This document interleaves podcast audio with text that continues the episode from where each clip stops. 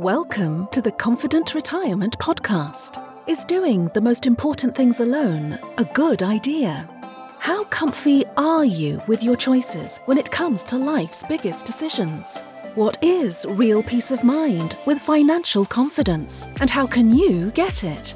Kris Flammang and Mark Peachy are the founders of LPF Advisors in Sarasota, Florida. On the show, they bring together the best and brightest minds to share with you how to have a more confident financial picture. They empower listeners with simple, common sense, and financial wisdom. And now, here are your hosts from LPF Advisors. Okay, I want to welcome everybody to the Confident Retirement Podcast brought to you by LPF Advisors. I'm your host, Kris Flammang, here as always. And today I have the honor of welcoming Michael Raanan to the show.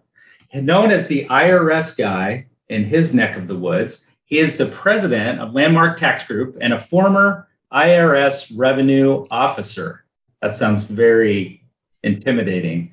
His firm represents clients seeking tax relief when the IRS comes knocking. Michael, thanks for being here and welcome to the show. Yeah, thanks, Chris. I appreciate being here.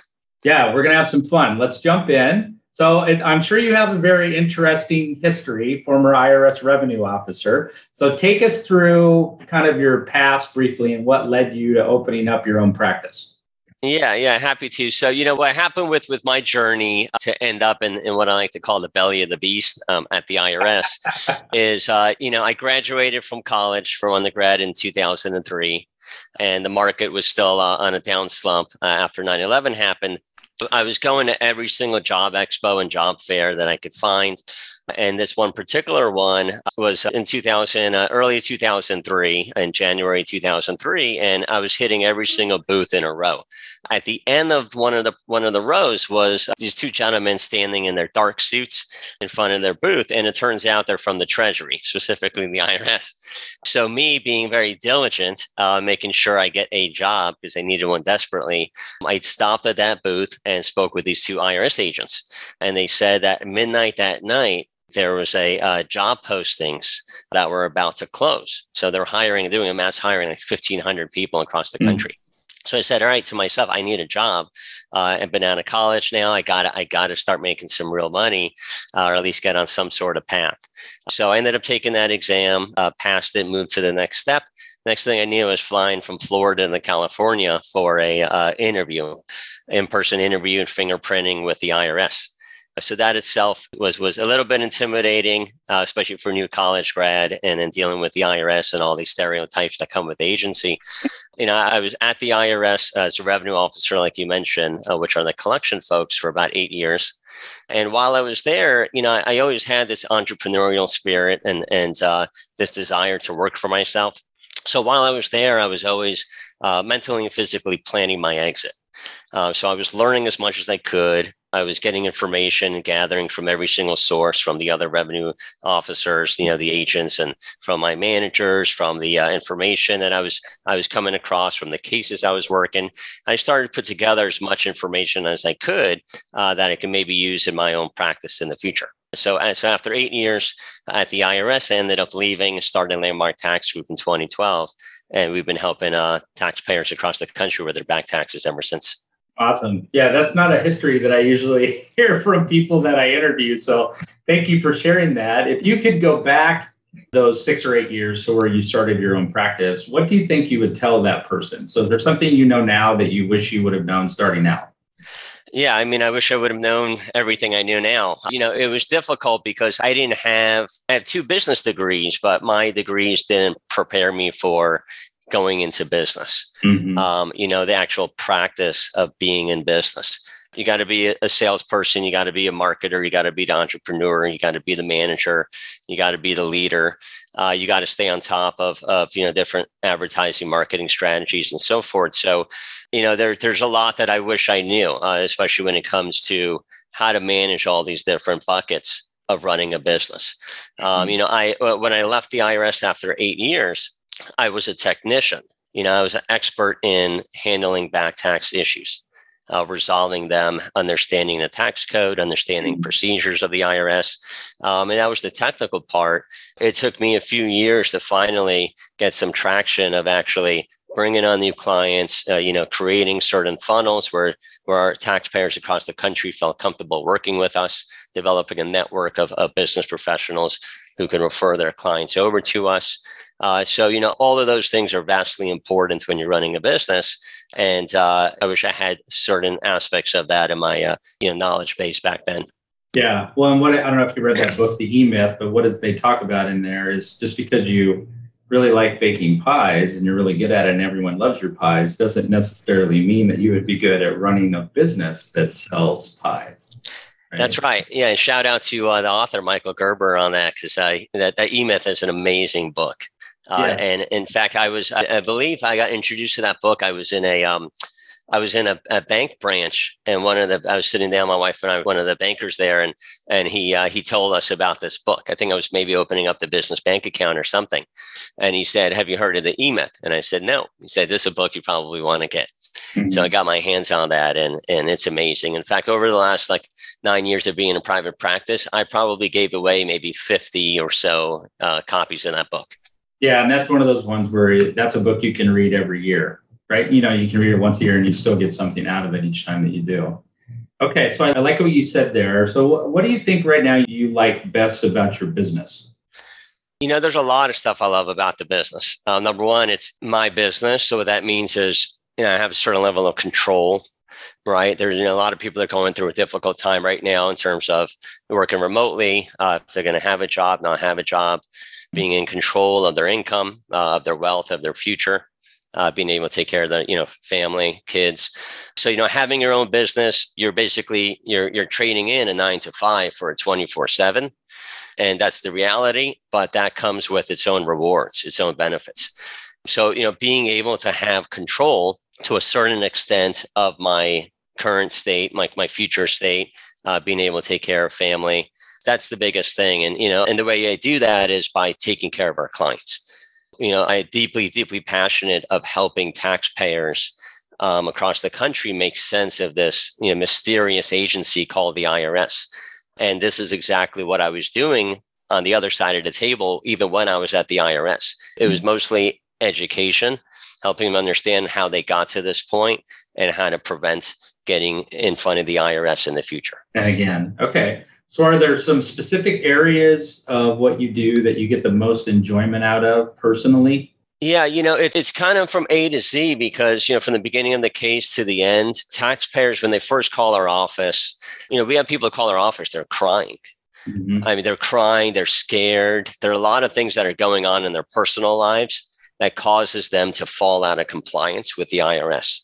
I mean, these are people maybe who going through a lawsuit, maybe their kids have cancer, um, you know, elderly parents are passing away. And April 15th, this usual IRS deadline, is not the most important date for these people.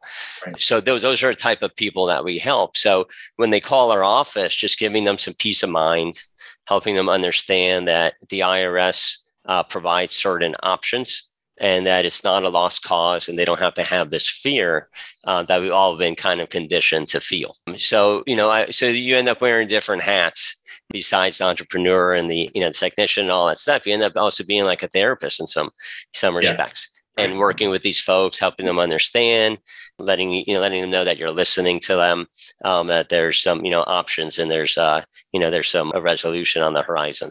Yeah, I find that to be true in what we do as well, where uh, it's there's a very human component and an emotional component and a you know a psychological component that goes beyond the financial part of it. That's just the data and the numbers, but the connections you make is the important thing. And knowing that the per- letting the person know that they're going to be okay uh, is really important. So you you mentioned something there, you know, going through the process and the steps. Just pretend we're complete dummies, right? And you were going to explain to a potential client what the steps are in the process of an IRS collection. Walk us through that. We're all wanting to know. So we're we're entering into the mind here, Michael. So take us take us through.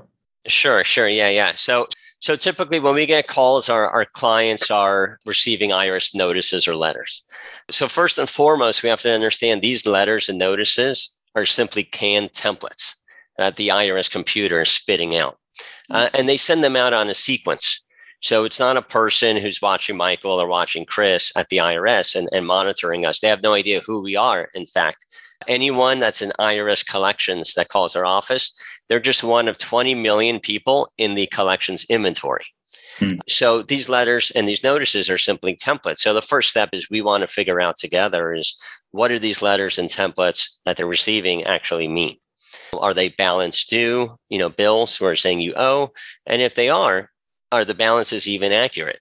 You know, are they correct? Are they based off a tax return that the taxpayer filed?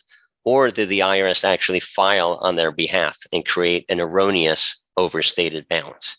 Um, so we want to figure out together what is the lay of the land of this collections matter. Um, and then from there, that dictates where what direction we're going to go you know, if there's something we need to correct, let's correct it in terms of the liability figure. Uh, if the liability is accurate, now what options are available that exist in this environment called IRS collections?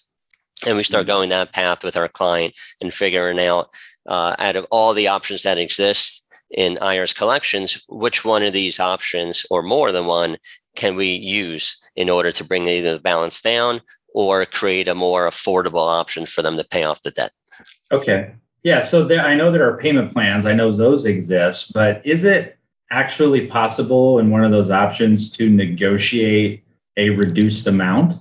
Is that something that's on the table? So we get that question a lot, um, and there's a lot of misconception about that of paying less to the IRS than you actually owe. Mm-hmm. So no one can negotiate with the IRS in the literal sense, like someone can do in the private sector, but there are ways to pay less on the total tax liability that's owed. And those options are simply provided from the tax code to the IRS. So mm-hmm. the tax code is like the instruction manual that was given to this agency called the IRS and say, here, you follow these rules and these procedures. So as taxpayers, we want to number one know what are these procedures and then we explore the options. And if there's an option that's applicable to us, we want to pursue those options, which may end up resulting in, in less tax due. Okay. And that that's a compelling reason why you want to have someone who's an expert in this, um, knowing all those things that you just described to get the best result that the person can. So, what do you think is the biggest misconception that people have about what you do? About what we do? I yeah. think the biggest one that we've been seeing over the years is that there's some magic wand that will make the balance go away. You know, there's a lot of advertisements out there about pennies on the dollar and, and tax relief and so forth, and all these grandiose claims. So, what we do when we speak with our prospects and our taxpayers that call us, and we speak with you know tons of taxpayers every day across the country, even overseas, just Americans that happen to be living overseas, mm-hmm. is the number one thing we do is we bring them to neutral. And what that means is we listen to what they have to say and then after that, we start giving them realistic expectations of how the IRS actually operates, which is what I just explained in terms of procedures. So everything this agency can or cannot do is simply taken from the tax code. So that means that we as taxpayers actually have a certain level of control and we can manipulate the IRS if we know what those procedures are and we're pursuing those procedures. Right. And in fact, the IRS loves that because now we're working, uh, you know, together as a team, both stakeholders, the taxpayer and the IRS, towards a common goal of resolving the case. Mm-hmm. Rather than just sticking our head in the sand and hoping they'll go away. That's the worst thing that we could do as taxpayers is stick our head in the sand. Uh, yeah. We want to open up those envelopes, uh, as intimidating as the IRS mail could be and we want to open it up. We want to make sure we meet those deadlines and that we're actually on offense and not on defense. Mm-hmm. Offense means we're responding and we're some, we know everything they need from us. Maybe it's missing returns for the last six years. Maybe they need an installment agreement request form. Maybe we need to submit a penalty abatement request. That's being on offense. And when you're on offense, you control the case, you steer the case, the collections case to where you want it to go. So, give me a description of your most typical client. Are they an individual? Are they a couple? Are they a business? What, what do they typically come to you with at the stage that they come to you that you work with? Yeah, so we have taxpayers who find us online. We have taxpayers who get referred to us by wealth managers, financial consultants, CPAs, tax preparers, because all we do is, is deal with back taxes. That's our specialty. And they come to us, you know, in all different situations. So we have some individuals, we have personal cases that we work. We have businesses that owe money to the IRS, typically payroll taxes mm-hmm. uh, that the business failed to pay. And, uh, you know, in terms of the personal side, is usually someone who's self employed. Uh, maybe they're an attorney, maybe they're a doctor, a dentist, maybe there's W 2 earner, perhaps, uh, in addition to those self employed folks. And on the personal side, as people owe you know, anywhere from $50,000 and you know, all the way up to millions of dollars to the IRS. And that could be over a series of years. So maybe yeah. there's seven or eight different periods mm-hmm. um, that are owed. And the typical thing is they want to know you know, what are my options, you know, what to do and how to do it. Okay. So, you know, the obvious answer to this question I'm going to ask you is just pay your taxes and do it on time. But beyond that, what what can people do to avoid being put in this type of a situation when they're in collections? Yeah, you're absolutely right. So on the self-employed side, number one is make your estimated tax payments. So if somebody, you know, who has 1099 income, and that could mean even an Uber driver, right? It could be folks who are in the gig economy. Mm-hmm. Uh, anytime you receive any funds for that month, make a respective estimated tax payment to the IRS. Uh, don't wait quarterly uh, try and do it monthly. For those folks who are wage earners, make sure your W on your W two, make sure you, you end up having adequate withholding, federal tax withholding uh, that your employer is withholding on your behalf. You know, outside of that is you know there are big life events like I mentioned earlier that prevent people from from you know being diligent with their filing and, and, and what they're paying. So, you know, people, what I've seen in the last few years is folks that ended up being desperate. They pull money out of their 401k and they have a big tax consequence. So all of a sudden they owe 60, 70 or $80,000 to the IRS and they can't write a check to full pay that even though they want to. Mm-hmm. uh, or they sold a house and they have a big capital gains or business and big capital gains and now they you know they can't write a check to full pay the irs so you know biggest thing that they can do for themselves if they find themselves out of compliance is you know start being proactive and address the issue head on we always tell our prospects and our clients that no IRS issue, not one, should ever escalate to IRS enforcement. Mm-hmm. So that means, yes, the IRS has the authority technically to seize a vehicle, seize a house, garnish our wages, take money from a bank account, but things should never, ever escalate to that. Uh, reason being is we always want to communicate with the IRS, even if that means communicating our disagreement. And we're communicating with the IRS and we're continuing to, to speak with them and steer the case to the direction we want it to go. So I like how you said that. So let's go through a situation that you can think of that comes to top of mind. I don't want you to say, uh, share personal details, but maybe a especially satisfying client experience where you really made a big difference and a big impact in someone's life. Yeah, I mean, so every single taxpayer that comes to us, I mean, they're desperate they're desperate for help. They're desperate for a resolution. You know, one one I was just discussing yesterday with a colleague where we did what's called an offer in compromise. So an mm-hmm. offer in compromise is where the IRS ends up accepting less than the total amount due. And that's a very rare circumstance when it should be utilized, but a taxpayer should always consider it and make sure they do a proper analysis with the with the tax professional to do so. Uh, but that particular one, we had a, a husband and wife uh, that were elderly, and you know, they worked for many years, and they try to you know run several businesses, try to hire employees in their local neighborhood, and create jobs for for the area. And what ended up happening is they ended up owing about it was about one hundred and sixty thousand dollars or so to the IRS. Now they're they're in you know the older years, like I mentioned, they don't have the income that they used to, but they had a tax lien on their home, and they were going through sort of medical challenges, and this was their home that they were going to be in for the rest of their lives. This was in the home that the only asset they had, the home that they hoped would be passed down to their children and they ended up coming to us. They were actually referred to us uh, by CPA, and they came to us saying, you know, what are my options? I hired a a, a tax relief firm, you know, before, ended up paying them a lot of money, and they didn't do anything for me. So we ended up figuring out, all right, let's take a look and see what's happening before what happened before and what's happening now. And long story short, we ended up determining that for this this particular couple, it was appropriate not to do an installment agreement, not to even look at getting rid of penalties and interest, but to pursue this one more unique avenue called an offer in compromise.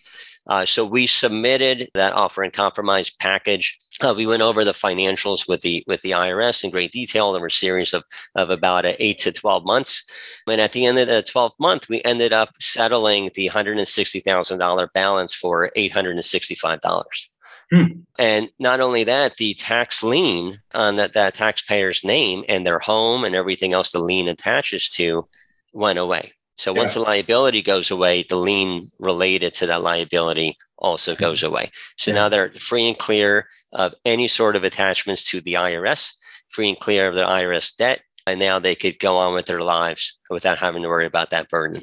Yeah, that's a compelling story. That's a substantial difference and what an impact on their lives. So does that offer in compromise thing, does that work well in a marriage, Michael? Uh, in a marriage, uh, You know, it works. Have you well. tried it?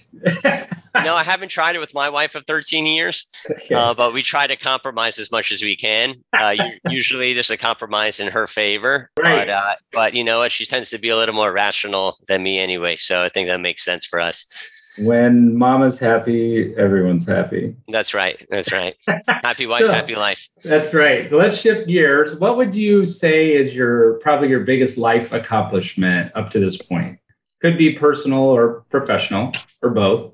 Yeah, yeah. I, I would say uh, I'd say number one you know spot is is uh, you know creating a family. So you know being married, having our two kids. Uh, you know, mm-hmm. growing up. So, growing up, I was raised by my father and also my grandmother.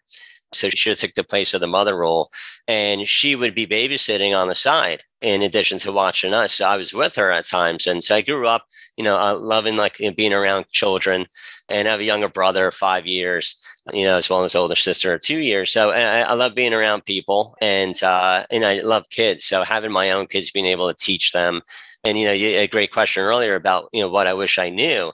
We're trying to teach our two kids all the things that we you know wish we knew uh, back in the day. So yeah. we're getting them into the entrepreneurial mindset.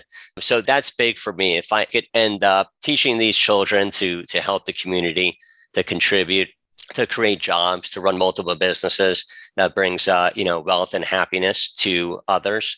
That would be a real dream come true. Mm-hmm. Uh, a second spot would be having my own business being able to you know to help other people in my business. You know one of the things i love about being in the service business is that we're in service to others. Mm-hmm. and there's nothing against selling a, a widget but it's great being able to help people make sense of something that at least on the surface appears complicated. Yeah and scary. And scary. Yeah, yeah. and intimidating right? yeah. it makes you want to freeze up. Right. That's well said. So outside of your practice can you tell me something that you're really passionate about personally you know, personally is, and I haven't, I'm going to be starting a business around this in the future. All right. So I'm announcing this on, on your podcast for the first yes. time. Yeah. Right. So, so, uh, number one, I'm passionate about is bringing freedom to the masses. Mm. Um, and my perspective on doing that is providing people with education and information that could provide them with financial wealth. So, financial wealth for me means freedom, being able to do what I want to do when I want to do it, uh, with whom I want to do it. And that's lacking, um, you know, from my perspective. So my ultimate, ultimate dream would be able to have vast majority of Americans understand business, um, know how to earn money, keep money, and multiply money, and ultimately give them whatever their freedom, you know, desires are. Yeah. And, and there's probably a literacy component to that, which I see firsthand dealing with clients and the public where that's really lacking and that's that's been you know that's a puzzle that's yet to be solved but something that is so needed in our society today. So many of the problems could be avoided you know if the literacy existed and people were just doing some six or seven basic things right financially and they'd be in a better position and be able to have more freedom and make choices that they want to make Yeah, absolutely. And, and financial literacy, I think, is the key to unlocking that freedom, you know, to happiness, to satisfaction, and, uh, you know, high morale. Uh, and I think, obviously, you know, there's, there's certain things going on in the world today. And I think a vast majority of people would be in a much better position if they at least felt that, yes, I have control over my own life and I can steer my life direction into whatever uh, area I want to go to. Yeah. Uh, so, and and that's why I think podcasts like this are so valuable. And I applaud you for setting up, you know, a program like this because now we, you know, with the internet and with technology, we don't have to take a formal route of going to sit in school uh, for X amount of hours for X amount of years. Mm-hmm. All the information is out there and available to us. Now we just need to get that in front of people, and we need to make sure uh, that you know we ourselves do the studying and the learning that we need to do to get to where we want to go. Yeah, just the skill of being able to focus your actions in your mind on the things you can control um, is a game changer. Yeah, absolutely. And mindset, you know, knowing that yes, options are available and seeking out the information. Uh, so getting in that right mindset. And there are a lot of great books out there that could help with that. A lot of free yeah. videos and courses out there that could assist. Uh, getting focused on what you're trying to achieve and then getting all the tools, information that help you achieve that. Yeah. So what you just described might be the answer, but I'll go ahead and ask the next question. What do you what's the most exciting part about your business right now? What you see as your biggest opportunity? Yeah. So right now with, you know, with what happened in 2020, you know, with COVID and, and businesses uh, struggling, along with individuals struggling, we're about to see that uh, inventory of IRS collections cases. I mentioned 20 million. We're about to see that uh, possibly double. And that's not a good thing, obviously, for business. It's not a good thing for taxpayers, but it's a good thing now as we exist, our Landmark Tax Group, and, and we plan on, on helping these people in, mass. Um, so you want to we want to be able to scale our operations where number one, it's affordable for taxpayers to utilize us and get mm-hmm. the help that they need. Um, and everyone has access to us no matter where they are in the country. So, you know, down the road, we'll be launching uh, certain products, services, uh, and resources that, that will be uh, achieving those two things. Okay. So, on the flip side of that, what do you see the biggest challenge to be or the biggest obstacle? The biggest obstacle uh, has been and will always be the IRS. Um, mm.